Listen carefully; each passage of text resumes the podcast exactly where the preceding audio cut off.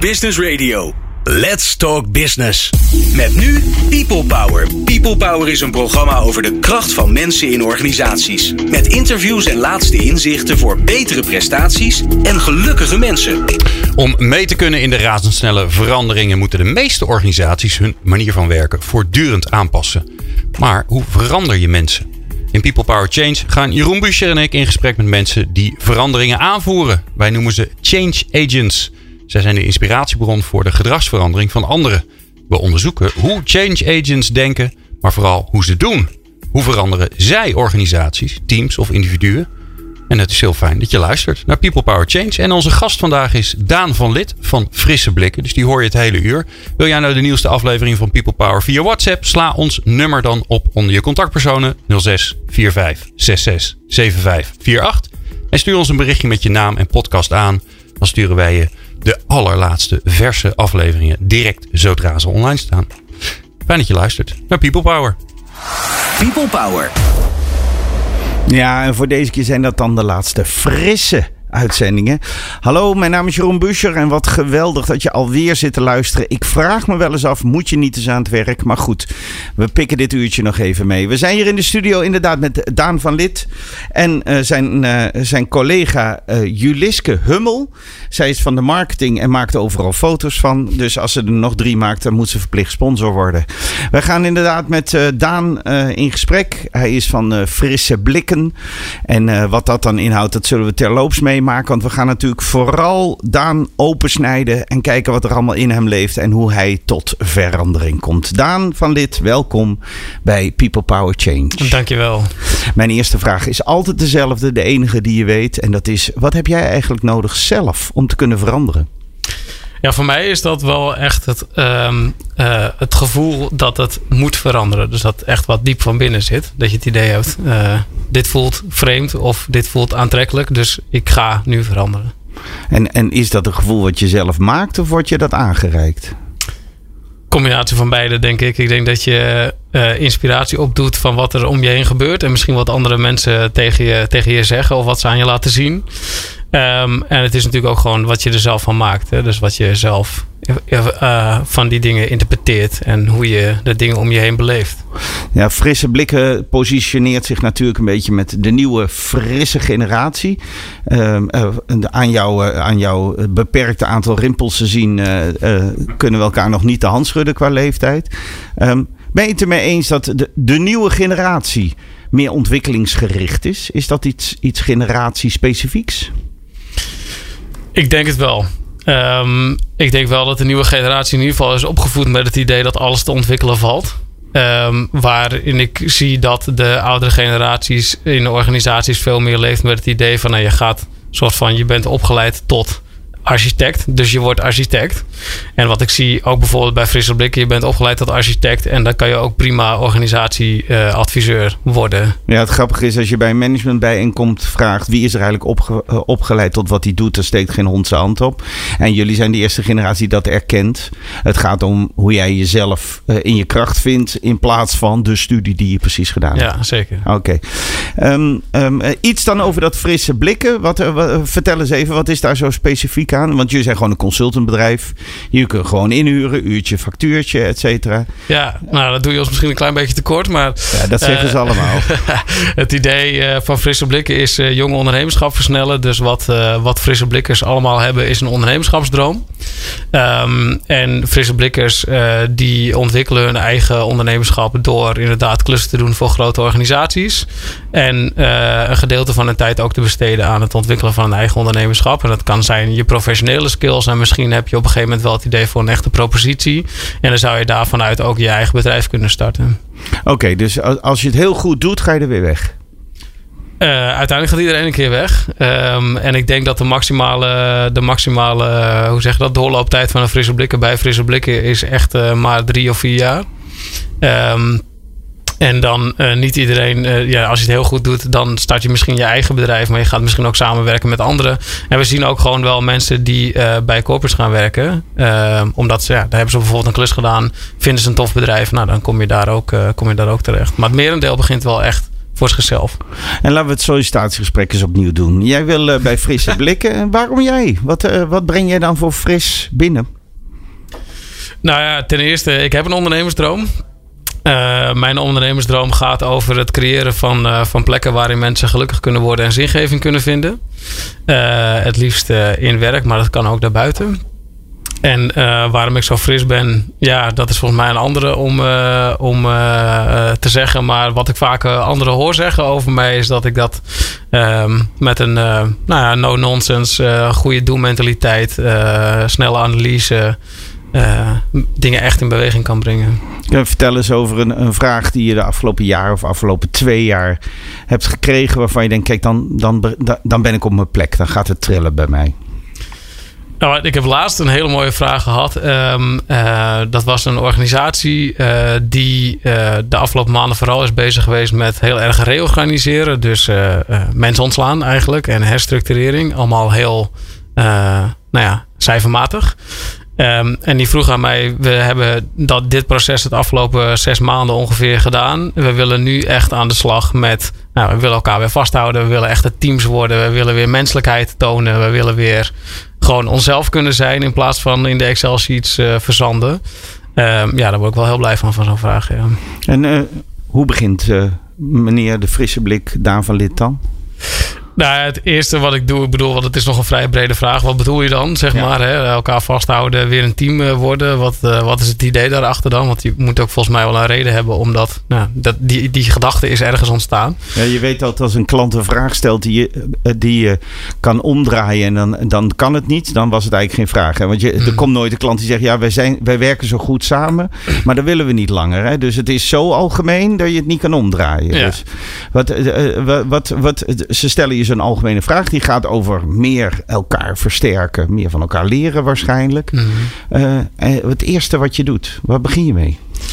Ik begin eerst te vragen, wat, bedoel, wat, wat denk je zelf dat het is? Zeg maar, aan, de dus, klant of aan de mensen in de organisatie? Aan de mensen in de organisatie. Dus uh, ik begin ook wel uh, bij de klanten natuurlijk zelf. Ik bedoel, als iemand die de opdrachtgever is. Ja. Dus dan gaan we eerst een paar goede afspraken mee maken met wat bedoel je dan qua scope en wanneer is het dan klaar en wanneer vind jij het goed en nou ja, dat soort dingen. Uh, en dan begint het echte leuke werk. En dat is mensen in de organisatie gaan vragen van wat, wat versta jij er dan achter? En waar zouden we het eigenlijk moeten, over moeten hebben? Hè? Als we ze vragen om een programma van meerdere interventies, zeg maar. Ja, waar zouden we dan aandacht aan moeten besteden? En op een gegeven moment, als je genoeg mensen gesproken hebt op de juiste plekken. En dat is nog wel even een ding om de juiste mensen te vinden op de juiste plek. Um, Hoe doe je dat dan? Goed doorvragen. Dus wie zijn, de, wie zijn de echte changemakers, is het woord wat jullie gebruiken. Hè? Dus wie zijn de echte changemakers in deze organisatie? Change uh, agents. Change Wij zijn agents. wat meer autoriteitsgericht, ja. zeg maar. Ja. Wie, wie, zijn dan de echte change agents in deze organisatie? Wie dragen echt autoriteit in deze organisatie? Wie willen er ook graag vooruit? Hè? Wie, wie zit er ook echt te wachten op zo'n programma? Nou, die, als je die mensen gevonden hebt, dan ga je op een gegeven moment, als je goed naar ze luistert en vooral heel open vragen stelt, dan kom je vanzelf wel tot een rode lijn van wat we ze echt zouden moeten aanpakken in zo'n programma. Ik las laatst een mooi boek, Aanstekelijk Veranderen, van ene Jeroen Buscher. En die heeft het over, sne die heeft het over sneezers. Uh, uh, moeten we het zien als sneezers? De mensen die infecteus op hun omgeving uh, werken? Ja, ja. Dat, ja, ja, die wil je mooie hebben. term, ja, ja, zeker. Ja. Nee, je mag hem hebben. Ja, het, is een leuk boek, is een leuk boek trouwens. Ja, ik hoor daar goede verhalen over. Boek. Ik hoor ja. een hele goede verhalen over. Ja. Um, um, Oké, okay. je, je, treft die mensen en, en jij ziet ineens, er zijn een aantal mensen die willen iets. En, uh, en die, die, dat zijn ook die changemakers of die sneezers, hoe we ze ook maar noemen. En dan? Nou ja, dan, um, dan kom je op een gegeven moment achter wat dan het echte doel van, van dat hele programma zou moeten zijn. Hè? Dus welke dingen willen we echt bereiken met deze interventies? En dan komt er ook wel een stukje van mijn eigen professionaliteit van wat zou dan de juiste vorm zijn. Hè? Als ik deze mensen zie, wat voor leervoorkeur hebben ze? Gaan ze veel lekkerder op nou ja, het gewoon doen? Of moeten we ze een keer inspireren met een spreker voor de groep? Of nou ik kies daar een vorm voor, zeg maar, waarvan ik denk dat die goed past bij, bij deze organisatie en deze mensen. Uh, en dan gaan we het ook gewoon uitproberen. Dus ik ben niet zo, zo erg van het uh, heel lang uh, gaan bedenken. En vooral erg op PowerPoint sheets uitleggen aan de stuurgroep wat we nou eigenlijk gaan doen. Ik ben vooral van oké, laten we dan maar ook een keer gaan doen. Zeg maar, hè. Dus de, we zijn al bezig in het programma Ehm, met een aantal werkvormen waarvan we denken uh, nodig te hebben in het echte programma. Wat pas na de zomer gaat starten. Die zijn we nu al in het klein al een paar teams gewoon aan het, aan het uitproberen. Om te denken van ja. En zie je jouw toegevoegde waarde dat je al die creativiteit verbindt? Of zie je jezelf ook echt als ontwerper? Ik moet, die, ik moet dat bedenken wat we gaan doen. Ja, uh, uh, het mooiste is natuurlijk als het de combinatie van beide is. Ik, ik, vind het wel fijn om het zelf ontworpen te hebben. Ja, dus het is wel ik merk ook wel dat, nou ja, uiteindelijk sta ik ook zelf vaak voor zo'n groep. Uh, faciliteer ik dat. En dan is het wel fijn om een vorm te hebben bedacht waar je zelf ook helemaal achter staat. Het is wel zo dat we altijd, uh, en dat doe ik altijd, als het in co-creatie met mensen uit de organisatie zelf ook werkt. Dus ik ga het niet ik, doe het nooit helemaal zelf. Ik doe het nooit ook helemaal samen met frisse blikken of zo. Het is ook altijd gewoon samen met de klant. Je vindt in elke organisatie echt prachtige mensen die hele mooie creatieve dingen kunnen. Uh, die zelf ook, uh, als ze misschien zouden willen, uh, consultant zouden kunnen zijn. Ehm, nou, die kan je ook prachtig gebruiken om, om in de organisatie in te zetten. Jij verbindt, je leidt in goede banen en je voegt er een vonkje creativiteit aan toe. Ja, en soms wat meer dan, uh, dan anders. Ja. En, en uh, waarin verschilt jouw aanpak van een oude lul van 53? Soms niet, denk ik. Um, ik denk dat, uh, ik denk dat ook de oude lul van 53 best wel creativiteit kan, kan toevoegen. Ik denk wel dat um, door de mindset waar de, van de generatie waar ik uitkom, waarmee ik ben opgegroeid, dat het veel meer gaat over nou ja, uh, niet te veel in algemene termen blijven praten. Um, uh, niet te veel meer verzanden. Dat zie je vaak wel bij de wat meer oude lul. Dat hij toch heel veel boeken heeft gelezen. En dan allerlei termen of, over de... Of geschreven. Of geschreven heb je ook verschrikkelijk. Die zijn erg. Die zijn echt heel erg. Heel erg. En die gaan dan hun eigen boek citeren. Ja, precies. Die gaan hun eigen boek citeren en halen alle termen uit. Uh, dus ik denk dat het gewoon... Dat in mijn geval gaat het wel echt over de gewone doelmentaliteit. En een beetje Noord-Hollandse brani en gaan. Ja, dames en heren, tegenover mij zit een man die, terwijl die spreekt, dat kunt u niet zien, maar voortdurend zit te glimlachen. Dus we gaan in, het volgende uh, stukje dan eens even kijken uh, wat hem dan zelf zo aanstekelijk maakt. En bovendien gaan wij uh, heel kort kennis maken met de allerfriste blik hier, want we overtoepen de frisse blik. Want we hebben de jongste consultant van Nederland in de studio, Teddy Lola Buscher. Mooie achternaam. Prachtig. En die horen we straks. People Power. Inspirerende gesprekken over de kracht van mensen in organisaties. Uh, en u luistert nog steeds naar People Power Change alsof u niks anders te doen heeft. Nou, dank. Wij zien het als een compliment.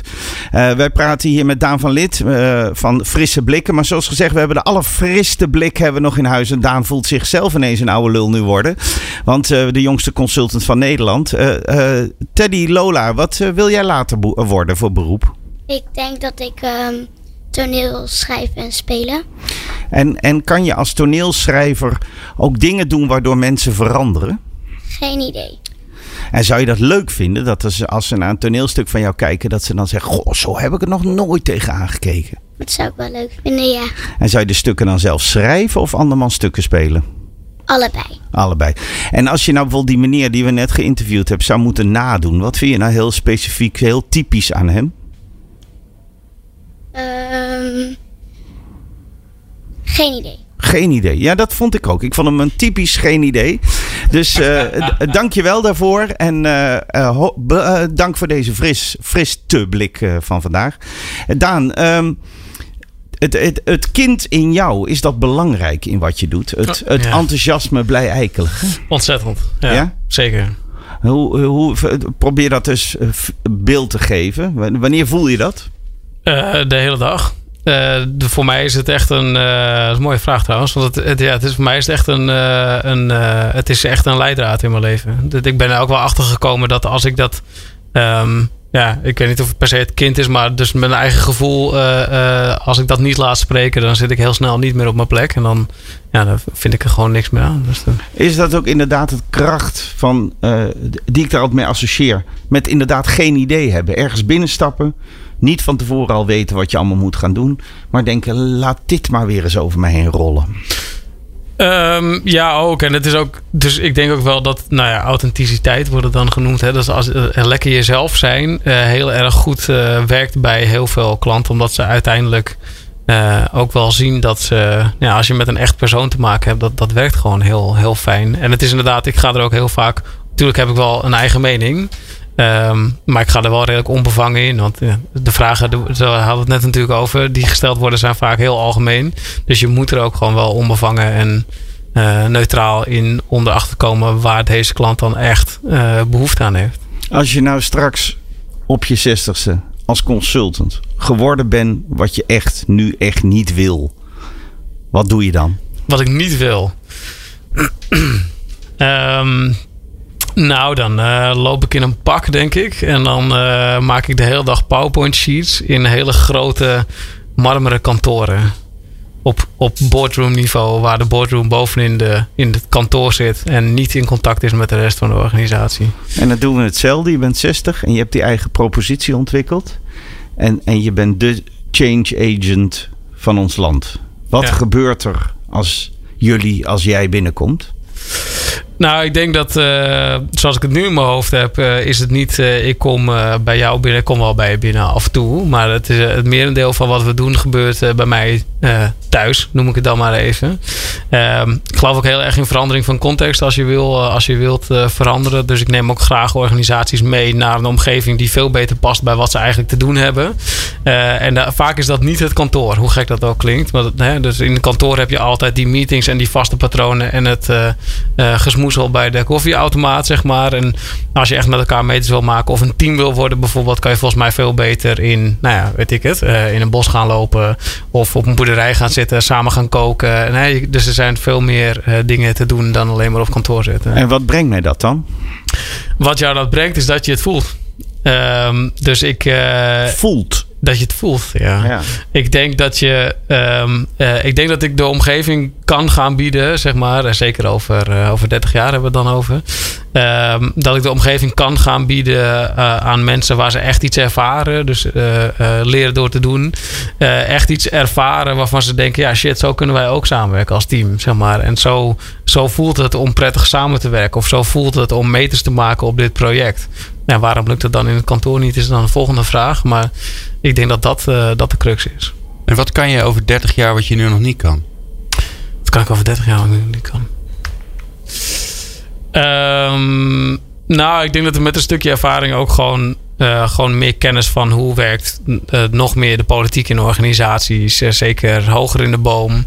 daar heb ik af en toe wel mee te maken. Ook met raden van bestuur. Maar dat is wel dat is nog redelijk nieuw voor mij. En ik merk dat daar zit een soort van krachtenveld in. Wat ik nou ja, een soort van begin te zien. Maar dat is net bij voetbalveld. Ik zie de buitenste lijn al wel. Maar hoe het daar binnen zit, dat nou, is echt nog een beetje ontdekken. En als je daar nou een pak voor aan moet? PowerPoint sheets voor ja, moet gaan maken. Ik doe, het, ik doe het wel af en toe hoor. dat, is, uh, dat hoort er ook gewoon bij. Maar ja, dit, ik meen het wel serieus. Ik, ik geloof daar ook in, de, in op de lange termijn. Geloof ik daar ook, ook niet heel erg in, zeg maar. Ik zie ook heel veel mensen in organisaties rondlopen die ook een beetje zichzelf zijn kwijtgeraakt. Uh, hoe, zeker hoe hoog ze uh, in de boom zijn gekomen.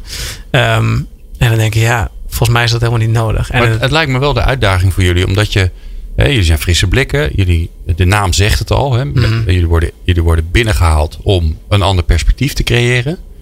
Um, maar als je echte veranderingen voor elkaar moet krijgen, dan, ja, dan is er altijd de strijd tussen in hoeverre moet ik me conformeren en in hoeverre moet ik, kan, ik, hè, kan ik afstand nemen. Ja, dat is, dat is lastig. Ja. ja, absoluut. Wat doe je daarmee als dilemma? Nou, dat, uh, uh, dat ligt erg aan het moment. Hè. Dus wat ik net zei, ik trek ook af en toe echt wel een pak aan. En ik weet dat stuurgroepen werken met PowerPoint sheets. Dus die worden dan ook gewoon gemaakt. Maar dan gaan we natuurlijk wel de manier waarop we het presenteren. Of de dingen die we op zo'n sheet zetten. Proberen natuurlijk wel, proberen wel even te laten zien van jongens. Hè, dat we, laten, we komen hier ook wel even een frisse blik brengen. Ja. En wat, wat heb jij nodig om effectief te kunnen zijn? Wat vraag jij van de omgeving of van de klant of van de, de mensen mee je werkt? Um, nou, voor mijzelf is dat, dat, dat is wel echt heel persoonlijk. Niet per se iets van frisse blik of zo. Maar uh, voor mijzelf betekent dat dat ik, uh, ik. Ik plan nooit bijvoorbeeld acht meetings achter elkaar op een dag. Ik heb altijd een soort van. Ik werk in een soort van sprints. Anderhalf à twee uur. En dan neem ik ook bewust een pauze. Hè. Dus ik, um, ik geloof ook heel erg. Uh, dus nou, er zijn genoeg filmpjes op internet te vinden over ja, je kunt helemaal niet vier uur achter elkaar echt effectief zijn. Dus ik pas dat ook in mijn eigen leven ook heel erg toe. Ik heb dat in minuten hoor. In minuten. Uh, je, kunt geen vier minuten effectief zijn. Absoluut niet. Nee, dus uh, dat, en dat leg ik ook heel vaak uit wel aan het begin. Dat ik voel ook wel dat ik dat uit moet leggen bijna bij heel veel bedrijven. Omdat ze dan denken van ja, maar als jij dan twee uur gewerkt hebt, wat, wat ga je dan doen? En dan zeg ik, nou, dan ga ik een kwartier hier door het park heen lopen. En daarna heb je weer, zeg maar, 110% van mij in plaats van die 60% uh, uh, toen ik naar buiten liep. Uh, het klinkt als wat je anders doet dan je omgeving is er helemaal zijn. Herken je dat? Ja. En, en beschrijf dat dus. Als, als je dat ervaart, wat is een moment van de afgelopen weken waarvan je denkt: kijk, dan, dan heb ik ook gevoeld, dan ben ik in de situatie en dan kan ik iets wat daar niet gebeurt. Nou, ik, um, ik had twee weken geleden een evaluatie op een project. Um, en toen uh, heb ik de ruimte genomen. Want ik kwam bij een andere klant vandaan en ik ging daar naartoe alleen voor die evaluatie. En toen heb ik die treinreis bewust genomen om uh, ja, eigenlijk niets te doen. En even het te laten zijn en te laten uh, gebeuren wat er op dat moment gebeurt. Dus wat zegt je innerlijke stem nou eigenlijk? En toen dacht ik, ja, volgens mij hebben mensen, deze mensen alleen maar behoefte om even te vertellen wat zij eigenlijk als individu hebben meegemaakt de afgelopen maanden. In plaats van dat we nou weer over de inhoud van het project gaan hebben. En dus toen dacht ik, nou, als we nou een tijdslijn tekenen van de afgelopen maanden. En zet daar gewoon op wat je de afgelopen tijd hebt meegemaakt. Het project of niet, zeg maar. Hè? Dus het kan ook gewoon in je persoonlijke leven. En vertel gewoon eens wat, nou, wat heb jij meegemaakt en hoe voel je, voel je daarbij? En uiteindelijk, hoe vind je dan dat het project is gegaan? Dat komt dan vanzelf al een keer aan bod. Um, uh, die interventie vonden die, nou, dat was gewoon raak, zeg maar. Dus die, die mensen, dat, dat leverde gewoon echt heel veel energie ook op. En ook heel veel uh, overeenstemming in een projectteam waar niet zo heel veel overeenstemming was. Dus, en uiteindelijk ook gewoon een goede evaluatie van het project. Maar dat was, dat, dat was op dat moment wat er op dat moment nodig was, zeg maar. En dat kon je zien doordat je niet je eigen ritme en patroon volgde, maar omdat je even boven de situatie ging hangen, zonder een idee te hebben. En dan ineens te denken: dit moet er gebeuren. Ja, ja. de ruimte te nemen uh, om het even te laten zijn. En er lijkt een soort missie achter te zitten. Er lijkt een missie achter te zitten van. Uh, je had het straks ook over geluk en zingeving. Uh, vind je dat je daarop moet katalyseren? Ja. Ja, dat is. ja. Dat en is en in mij als opdrachtgever, wat, waarom zou ik dat willen? Ja, dat, uh, daar heb ik wel een jaar over gedaan voordat ik daar een goed antwoord op kon geven. Ja, stel ik het op het dat, goede moment. Dat is, uh, dat is ook heel moeilijk. Uh, nee, kijk, wat het voor, wat voor organisaties oplevert zijn dingen als high-performing teams. een winnende organisatie, high resilient organisatie, dat soort dingen. Ik geloof dat je dat echt, dat al die business perspectieven en al die business doelen die je te bereiken hebt, dat je dat ook echt wel kan bereiken uh, of juist kan bereiken door als je werkt aan nou ja, geluk en zingeving. Hè? Dus als nou, de, de logica is, als iedereen het naar zijn zin heeft, gaat het vast beter. En dat is in elke organisatie waar ik, heb, uh, waar ik tot nu toe ben geweest, uh, is dat waar. Um, dus volgens mij is dat het, het lonkend perspectief. Hoe herken ik volgens jou dat, ik, dat die ontkoppeling bij mij is geweest? Als ik in een organisatie zit en bij mij, ik ga naar mijn werk en ik ga weer naar huis, punt. En dan begint mijn leven weer. Wat, wat, wat, hoe herken je mij dat je denkt, die, die moet weer aangesloten worden? Ja, op heel, in hele kleine dingen zit dat gewoon hoe je met je werk zelf omgaat. Hè? Dus uh, uh, hoe praat jij over anderen in de organisatie? Hè? Dus wat zeg je over je collega's? Wat zeg je over, uh, over de CEO bijvoorbeeld? Um, hoe ga je met je werk om? Dus doe je je best om het op te leveren? Of nou, ben je gewoon zeg maar, je takenlijst aan het, aan het doorbuffelen? Um, en ook wat straal je uit, zeg maar. Hè? Dus je ziet, nou, als, nou, tenminste, ik heb dat als ik, als ik bij een organisatie de lift inloop en ik zie die mensen, dan denk ik, oké, okay, nou, dat is. Hebben ze er zin aan? Ja, dan steek je de thermometer erin en dan denk je, nou, uh, misschien wel of uh, misschien niet. Maar de, de eerste hunch is uh, redelijk. en je zegt, je zegt dus straks, ik, ik, om, om die verandering te kunnen brengen, wil ik ze graag uit die dagelijkse context halen, uit die dagelijkse patronen, uit, het, uit de gewoonte. En ik wil ze die koppeling weer laten vinden. Ik neem ze in een andere context mee. Kan je heel beeldend voor ons schetsen? Wat is nou zo'n context waar je ooit mee, mensen mee naartoe hebt genomen? Dat je denkt, ja, wat daar dan gebeurt. Kijk, dan verandert er iets. Nou, uh, wat ik een heel mooi, wat een krachtig voorbeeld vind, is het, uh, het spelen van, uh, van spellen. Dus serious gaming. Um, het spelen van spellen in organisaties levert altijd gigantisch veel op. En dat doen we nog vaak wel fysiek in dezelfde context. Maar je, je verkleint natuurlijk allerlei elementen uit de, uit de werkelijkheid in dat spel. En je laat mensen. Het mooiste vind ik als mensen echt een andere rol moeten aannemen dan wat hun eigen werk eigenlijk is. Want dan krijg je zoveel meer perspectief in die drie, vier uur dat je aan het spelen bent. Gewoon het perspectief van de ander krijg je ineens. Nou ja, je, je krijgt, hij vertelt het je niet. Je bent het gewoon zelf aan het doen, zeg maar. Je bent onderdeel van het spel. En je hebt ook van die dia's in je hoofd. Van dat je nog weet, daar, er was toen die mevrouw en die zei dat. Schets eens zo'n dia. Hoe ziet dat eruit? Um, schetsen zo'n dia. Nou, bijvoorbeeld uh, in heel veel van de spellen die wij doen, heb je ook gewoon een individuele opdrachtenkaart, zeg maar. Hè? En op die kaart staat gewoon, je moet zoveel geld verdienen, je moet zoveel klanten erbij, dat soort dingen. Um, en, en de dia die mensen dan meekrijgen, is dat ze denken van ja, ik, ik weet hoe ik me gedraag, maar ik vertel niet aan anderen wat mijn opdracht is. Want ja, als zij dat van mij weten, dan kan ik niet meer winnen, zeg maar. En dat, dat, dat hele frame, dat mentale frame wat je daarom meekrijgt. Van ik heb een opdrachtenkaart, maar ik moet andere mensen meenemen. Dat, uh, dat nemen mensen echt heel sterk mee naar hun eigen context ook. En dat ze begrijpen dat ze een rol spelen.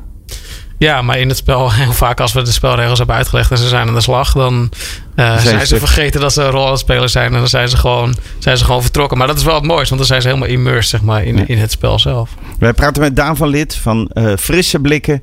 En uh, wij krijgen na dit plaatje de column van Harry Starre. En ik vind het nog steeds geweldig dat u luistert. People Power. Ja, dames en heren, we zitten er allemaal weer klaar voor. U hoort het stil tromgeroffel in, op de achtergrond. Daar is die, diegene waar u misschien wel eigenlijk voor luisterde. Harry Starren. Tijd genoeg, maar hoe lang nog? Een korte column. Als ik hem voorlees, voorlees, dan wordt wel duidelijk waarom. Hij heet Tijd.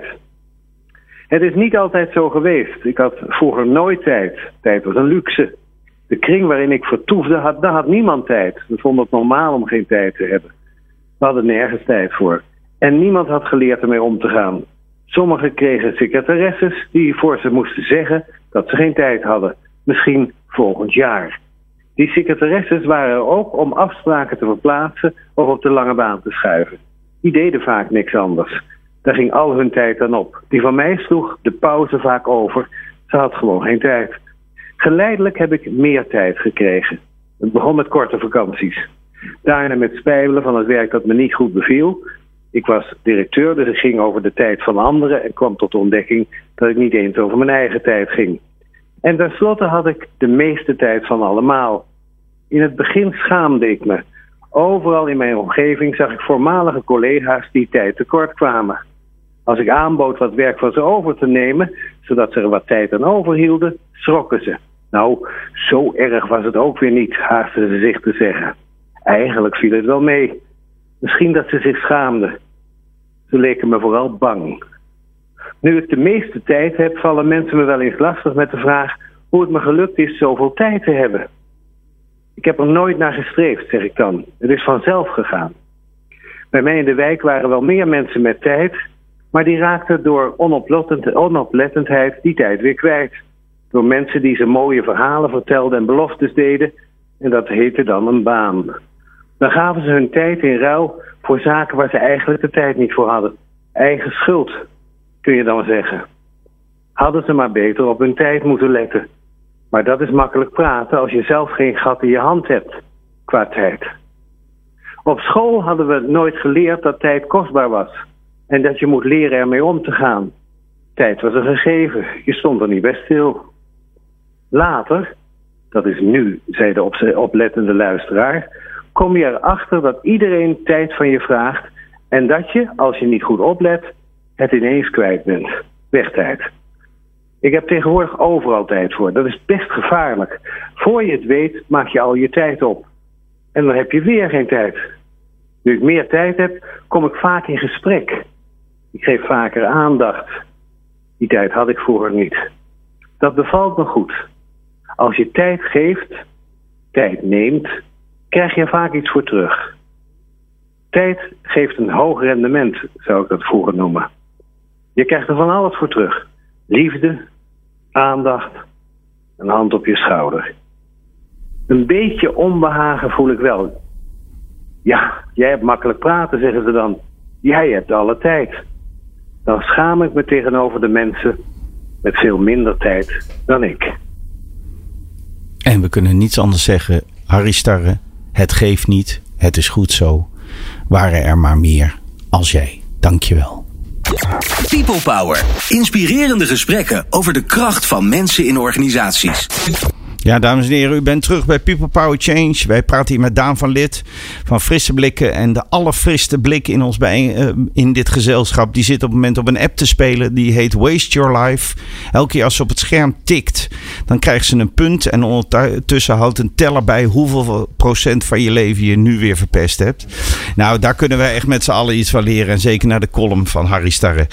Um, als ik naar je luister, Daan van Lid van Frisse Blikken, dan hoor ik een mens die gelooft. Die gelooft dat het mooier kan, leuker kan en beter kan. En vanuit dat geloof stap je in een organisatie en dan roep je heel hard: wie gelooft er nog meer? Zullen we er iets leukers van maken? Is dit jouw propositie in het kort?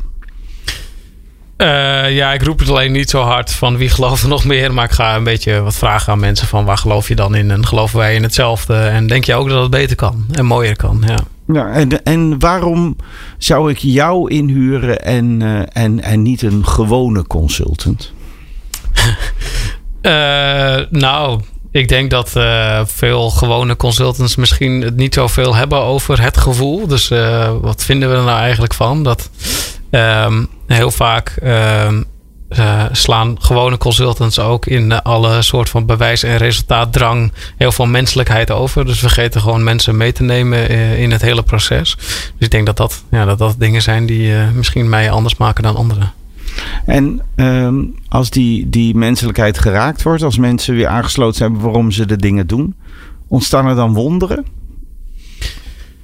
Ja, soms wel. Maar het, het is meer dat voor mij ontstaat er dan uh, de organisatie die je gewoon wilt zijn. En dat kan ook gewoon heel normaal zijn. Het hoeft helemaal geen, niet per se wonderen op te leveren.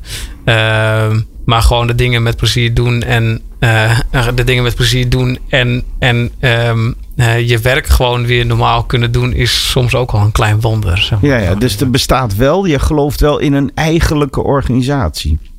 Ja, ja, eigenlijk in de zin van wat je zou willen zijn. Ja, ja wat, wat ik wel spannend vind, hè, want dat geloof wat jij hebt in dat het anders kan en dat het leuker kan en mooier en gelukkiger en menselijker. Nou, dat, die, die delen wij hier in dit programma. Je bent niet voor niks te gast. Mm -hmm. um, wat ik wel spannend vind als je daar als, als adviseur of consultant of hoe je, nou, hoe je jezelf ook noemt, met een klant mee aan de slag gaat, is wat is dan de belofte die je doet? Hè? Al uh, expliciet of impliciet. Um, want het is, het, is, het is eenvoudig, maar wel ingewikkeld. Mm -hmm. Tegelijk. Ja. Um, nou, kijk, ik denk dat je, de, uh, de, belofte die je doet gaat niet zozeer over meer menselijkheid. Hè? Dus ik, beloof mensen niet per se meer menselijkheid. We doen het, hè? We, gaan het. We gaan het laten zien. Ik denk dat je belofte die je doet, die gaat over nou ja, de, de, de verandervraag waarmee je op pad bent gestuurd. Hè? Een winnende organisatie, betere performance. Nou ja, als je dan naar mij vraagt, dan gaan we dat dus over de menselijke as doen. Dus dan gaan we teams mede. Nou ja, dus die, ik denk dat de belofte niet zozeer menselijkheid of geluk is. Ik denk dat de manier waarop het veel meer is. -hmm. Oké, en, en want dat intrigeert me, die manier waarop. Laten we zo expliciet mogelijk worden. De, de situatie is als volgt. Ik ben een radiopresentator. Ik, uh, ik, uh, ik functioneer echt al jaren en jaren. Produceer ik hier hetzelfde programma. Ja. Uh, praat ik met mensen. Ik weet precies hoe ik dat aanpak. Ik heb zelfs letterlijk een spreadsheet hier voor me. En, um, en heeft de baas hier van de tent bedacht van... ja, er komt zo weinig uit die mensen. Want wat voor mij geldt, geldt voor iedereen. Iedereen doet zijn radioshow. Verder niks. Maar volgens mij liggen er marktkansen te over voor digitale radio. Laten we eens in gesprek gaan. Ik ben die man. En ik zit hier al 30 jaar en doe dit programma. En dat gaat toch prima. En er zeurt verder niemand over. Waar, wat zou er nog meer moeten zijn? Hoe begin je mij, het gesprek met mij? Ik denk dat ik aan je zou vragen van waarom doe je de dingen die je doet? Dus leg eens, vertel eens over je vak. Wat, uh, wat doe je en waarom doe je dat? Nou, ik doe dat omdat, uh, omdat het in de agenda staat dat ik van drie tot vier, of van, wat hebben we? Vier, drie tot vier. Ja, het zijn ja, drie tot vier. Ja. ja. Kijk, zie, zo lang doe ik het al. Van drie tot vier dat programma heb. En uh, ja, de hypotheek moet ook betaald worden. Dus uh, ik ben al blij dat ik gewoon het programma en er luisteren genoeg mensen. Dus waarom zou je iets veranderen? Vind je het zelf leuk om te doen? Ach, leuk. Het is, het is werk. Het werk moet gedaan worden. Het is, het is, uh, het is, uh, ach, het is niet vervelend om te doen, laten we het zo zeggen. Maar of het nou het leukste in de wereld is. En dan, je zegt het niet het leukste in de wereld. Wat, wat zou je eraan willen veranderen dan? Nou, ik hoef Zou je het leuker willen maken?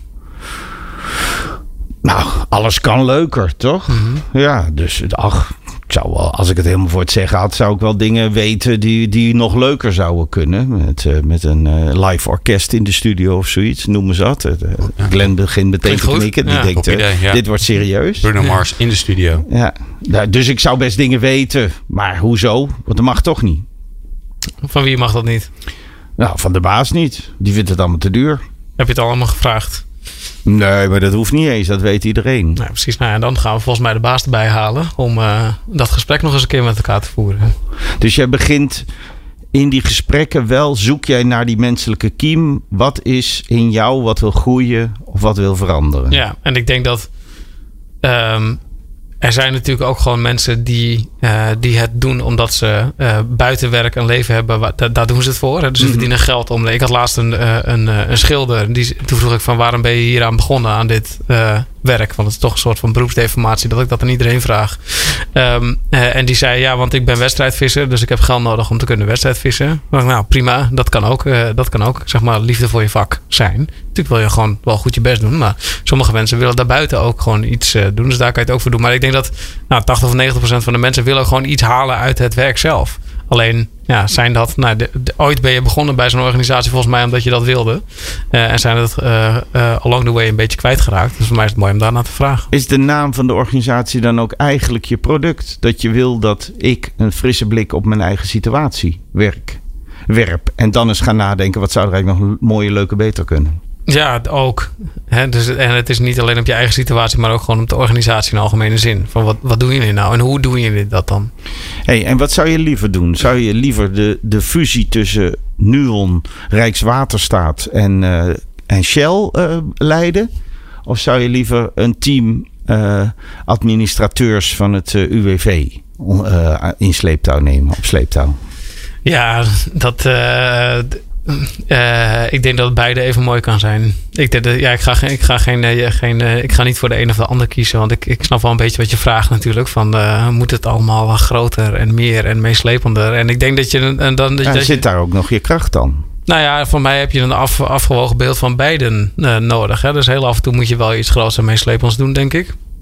Ehm, ik denk alleen dat waar ik zelf gelukkig voor, zeg maar, op de dag zelf gelukkiger van zou worden, denk ik uiteindelijk toch wel die mensen van het UWV. Want die kan je, daar is natuurlijk de, het eh, de cause effect is veel dichter bij elkaar. Dus Wa- Want de, eh, hoe je jouw manier van werken wel kan identificeren, is altijd dichtbij. ja. Ja. Ja, anders kan ik het zelf ook niet. En jij Jeroen, Ant- ant- beantwoord je eigen vraag is? De fusie of het eh, team van het UWV? Eh, de fusie. Oké. Ja. Maar ik ben het wel eh, met Daan eens. Omdat die fusie, daar kan je dus in de spreadsheets blijven hangen, maar in plannen. Ja. Maar eh, eh, hoe leuk zou het zijn om te zeggen, nou zullen we dat gewoon gaan doen. Dus ik ben in de methodiek, die herken ik wel. Ja. Dat je, dat je, eh, het zijn gewoon uiteindelijk mensen. Ik zeg altijd, een bedrijf is niets anders dan stelletje mensen die op hetzelfde uur op een bepaald plekje hebben afgesproken. Ja. En that's it. Maar die een beetje dezelfde kant op willen. Nou ja, dat is dan soms stadium 2. Weet je. Ja. soms blijft het al bij wat ik nu zeg. Dat ze er alleen maar afgesproken hebben. Hè? En laatst had ik het ook weer. Waarom vergaderen jullie op dinsdagochtend? Omdat het in de agenda staat. Ja, Ja. nou, dat is, eh, lijkt mij niet een Ja. briljante reden. Maar het is eh, veel vaker de reden dan we ons realiseren. Ja, ongelooflijk. Hoe gaat je boek heten? Ehm, ja, ik had al een werktitel. Eh, Goed geraden, hè? Maar die was niet goed genoeg. Ja, dat Nou, denk, denk de dus- luisteraar. ik ik ben echt voorbereid. Ik, la- hè, ik nu. laat jou even kiezen. Dus ehm, eh, de, de eerste werktitel die ik had eh, is eh, Ik heb pijn aan mijn reet. En dat is omdat ik... Ik heb ooit een keer letterlijk een heupblessure gehad van te veel zitten. En toen dacht ik, oké, dit gaat fout, zeg maar. Dan ben ik echt de verkeerde dingen aan het doen. En waar het over gaat is dat je... Nou, dat gaat natuurlijk over het volgen van je passie. En hoe kun je nou eigenlijk gelukkig worden in je werk of in het leven in algemene zin. Ehm, Ik krijg er een beetje raar andere associaties bij. Ja, maar, ga, maar ga door, we hebben nog ik een denk optie. dat je een bepaald segment best zal ja, gaan precies. Het is, een, het is een werktitel. Hè, dus, Ik weet eh, ook niet wat voor boek het is. Dus misschien kwast het wel heel goed. Ehm, en de, de, de, de andere werktitel die ik had is eh, Dagboek van een getalenteerde professional. Eh, omdat ik dat zo'n zo'n mislukte bewoording vind, zeg maar, van hoe heel veel mensen nu worden neergezet. Want je bent een getalenteerde professional. Eh, en wat maak je dan eigenlijk echt mee, zeg maar, hè, als je een paar jaar aan het werk bent. En uh, die millennials die na een paar jaar in een soort van de corporate grot terechtkomen en dan hun hele zingeving kwijtraken. Dat hele proces, volgens mij kunnen heel veel mensen daar iets van leren. Ja, ja, ja. De corporate grot, die vind ik ook wel leuk. Ja, die vind ik ook wel goed. Ja, die vind ik eigenlijk nog leuker. Pijn in begrot. Ja. nou, het brainstorm is begonnen. Ehm, Ja. eh, eh, als ik, eh, ik kijk naar jou en dan, dan, dan, dan, dan hoor ik iemand bij wie het eerste boek meer past. Namelijk, je wilt toch dat mensen wakker schrikken. Mhm. Dat, dat is je beeld. Dat hoor ik tenminste. Het is. Het is Ik zou hem wel net even anders noemen. Ik, ik zit aan doorzitplekken te denken of zo. Ja. doorwerkplekken. Door, doorzit. Ja. Oh, we zitten niet in een brainstorm. Niet? Oh, Ehm, nou, kan ehm, wel. Het, het is. Het, zit er een dominee in jou? Ehm, ik heb ooit een, eh, nu wordt het heel zweverig. Ik heb ooit een reading gehad van een astrologe. Heb ik niet om gevraagd, maar wel gehad. Eh, en Per dan, post. En, die- Nee, 06. ja, en en eh, dan moet je zeg maar precies vertellen wanneer je geboren eh, bent en zo op het uren en de minuten nauwkeurig. Gelukkig heeft mijn moeder dat allemaal bijgehouden. En die zei tegen mij: Er zit een leraar in jou. En die moet je eruit laten. En toen dacht ik: Nou, oké. Eh, ergens, eh, dat is het enige wat ik echt onthouden heb van dat gesprek. Dus ergens zal ze wel gelijk hebben gehad. Ja, dus de dominee vind ik een beetje zwaar klinken. Ehm, maar de leraar, daar voel ik me prettig bij. ja. De Randy Newman heeft ooit een heel mooi liedje gesproken. waarin hij de kans krijgt om de wereldbevolking toe te spreken. Hmm. Alle mensen luisteren en hij gaat het podium op. En wat zegt Daan van Lid dan? Dan gaat de dominee.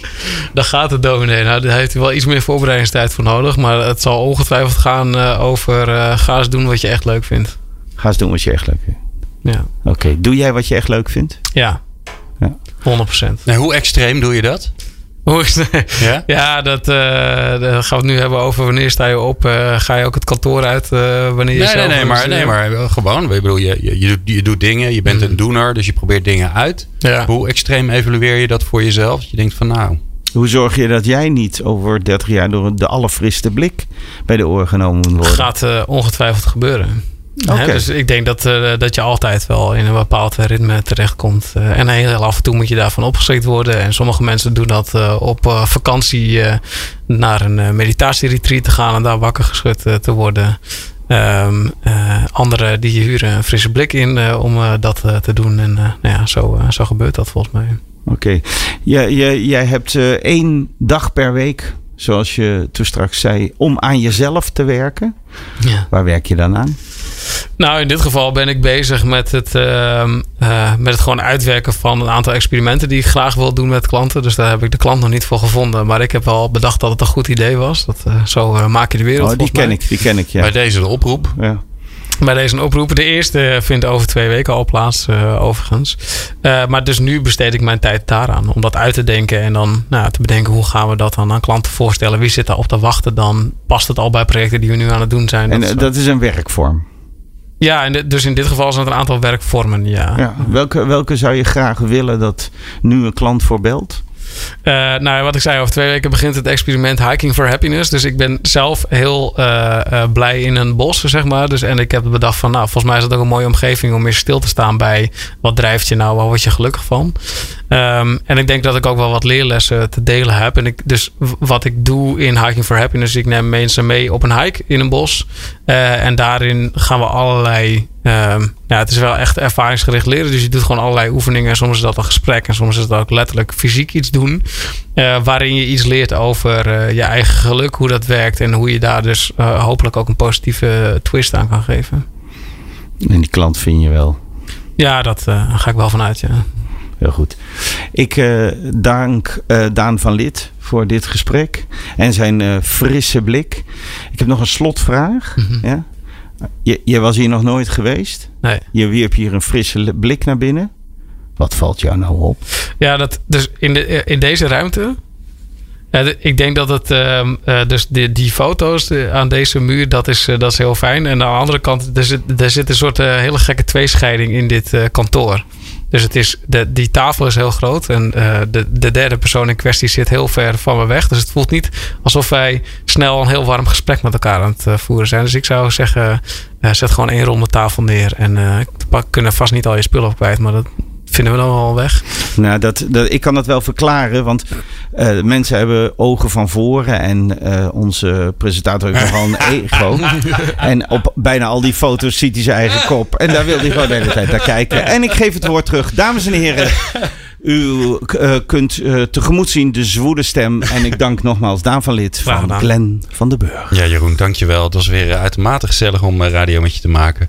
Ehm, ja, na de zomer weer. We gaan uh, qua People Power Change uh, met een zomerstop. Straks, straks ook met People Power in zijn algemeenheid. Ik heb goed naar Daan geluisterd en ik ga mijn, mijn rituele zo zomerstop van twee maanden weer in. Ja, ik heb overigens ook een titel voor je bedacht, uh, Daan. Een titel met een ondertitel. Ik vond Blij in een bos, vond ik erg leuk. En als ondertitel Grumpy in een corporate grot. Ja, en ik ben gek van alliteratie. Mag ik, hebben we nog 20 seconden? Want of ik moest denken aan dat mopje van Sigmund, die, die, die psycholoog. Mm -hmm. Komt een vrouw bij hem die zegt, ja weet je... Ik, ik, ik mis de passie. Hè. Uh, uh, uh, mijn man, Adriaan, ik hou van hem, maar ik mis soms de passie. Waarop Sigmund zegt: Aha, u wil passie en Adriaan. Ja. Goeie titel. Passie in Adriaan. Uh, Jeroen, dankjewel. We vonden het bijzonder leuk dat je uh, de afgelopen half jaar, want wij werken een beetje van, uh, van kerst naar zomer, hè, dat je hier weer was en bent. We gaan lekker naar de zomer, gaan we gewoon weer verder. En het volgende uur hebben we, want wij gaan gewoon door, een bijzondere gast. Want we gaan in gesprek met Ton Groepmakers junior. Er is dus ook een senior. Hij is het kerstverse nieuwe lid van de raad van bestuur van familiebedrijf VBGO. En de vraag is, ja, wat is zijn droom met het bedrijf? Als derde generatie goedmakers aan het roer van deze familie multinational met ruim 35.000 medewerkers. Dat hoor je straks in het volgende uur van People Power. Meepraten of meer programma's? people-power.nl